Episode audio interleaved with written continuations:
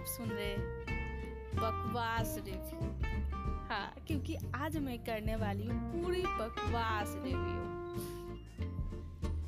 इस एपिसोड में आज मैं डिस्कस करने वाली हूँ the story of Indian horror film her Indian horror film की स्टोरी देखिए ना, हर फ़िल्म में स्टार्ट होती है एक भूतिया हवेली। जहाँ पे बहुत सारे लोग जाते हैं। वाई द वे ये सब लोग वो हवेली पे जाते हैं क्यों? मुझे तो ये समझ में नहीं आता। क्यों? भूत बस हवेली में रहता है कि वो बाहर नहीं आ सकता। पॉइंट टू बी नोटेड क्या आपको कभी ऐसा नहीं लगा? जैसे the logic of the film भूत हर जगह जा सकता है। तो हवेली के बाहर क्यों नहीं जा सकता? पॉइंट टू बी नोटेड मिलॉट ओके नेक्स्ट आते हैं जब उस हवेली में एक रामू काका तो हमेशा रहता है, जिसको सब पता है भूत के बारे में, जो उन लोगों को सावधान करता है। क्या आपको कभी ये ख्याल रामू काका को क्यों छोड़ देता है भूत उसको क्यों नहीं मारता? उसका प्रमोशन करने के लिए? मुझे तो ऐसा ही कुछ लगता है। शायद रामू काका को एडवर्टाइज करने के लिए रखा हुआ हो। लेकिन उसको पता कैसे चल जाता है हर चीज़ भूत के बारे में? नेक्स्ट आते हैं भूत के ऊपर। आपने नोटिस किया होगा हर फ़िल्म में मेनली ज़्यादातर फ़िल्म अगर आप देखेंगे तो उसमें भूत एक लड़की होती है। और से नोटिस करिए क्यों? लड़के भूत नहीं हो सकते। और ऊपर से हर लड़की को ही भूत पकड़ लेती है। मुझे लॉजिक कुछ समझ नहीं आती। क्यों? लड़के को क्या भूत नहीं पकड़ सकते? सोचिए। लोग फ़िल्म में कुछ लॉजिक लाते जो मुझे कुछ हजम नहीं होता। अगर एक लड़का, लड़की दोनों अगर हवेली पे घुस रहे तो लड़के को भी तो पकड़ सकता था वो। क्यों नहीं? बस लड़की को ही पकड़ना है। हम्म इसमें तो कुछ तो गड़बड़ है। पता लगाओ दया। कुछ तो गड़बड़ है।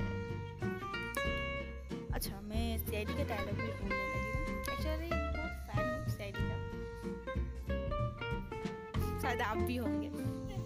Okay next point next point है, सबसे इरिटेटिंग वाला पोर्शन जो मुझे लगता है। मतलब जहाँ पे रात को शांत हो जाता है सब कुछ, तभी अचानक से कहीं से दूर से आवाज़ आता है और लड़की उठ जाती है। उठ के धीरे धीरे कदम पे आगे बढ़ती है।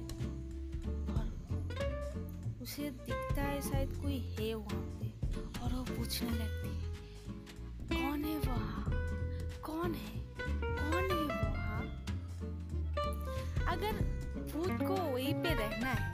तो अपना इंट्रोडक्शन देगा कि मैं, मेरा नाम ये है मैडम, मैं आपके सेवा के लिए यहाँ पे हाजिर हूँ। बोलिए, क्या सेवा चाहिए आपको? मतलब कौन सा लॉजिक से लोग पूछते हैं? कौन है वो? हाँ क्यों? मुझे तो कभी समझ में नहीं आया इस बारे में। आपको कभी समझ में आया? मुझे नहीं पता। क्या क्या लॉजिक लगा देते और स्टोरी ऐसा नहीं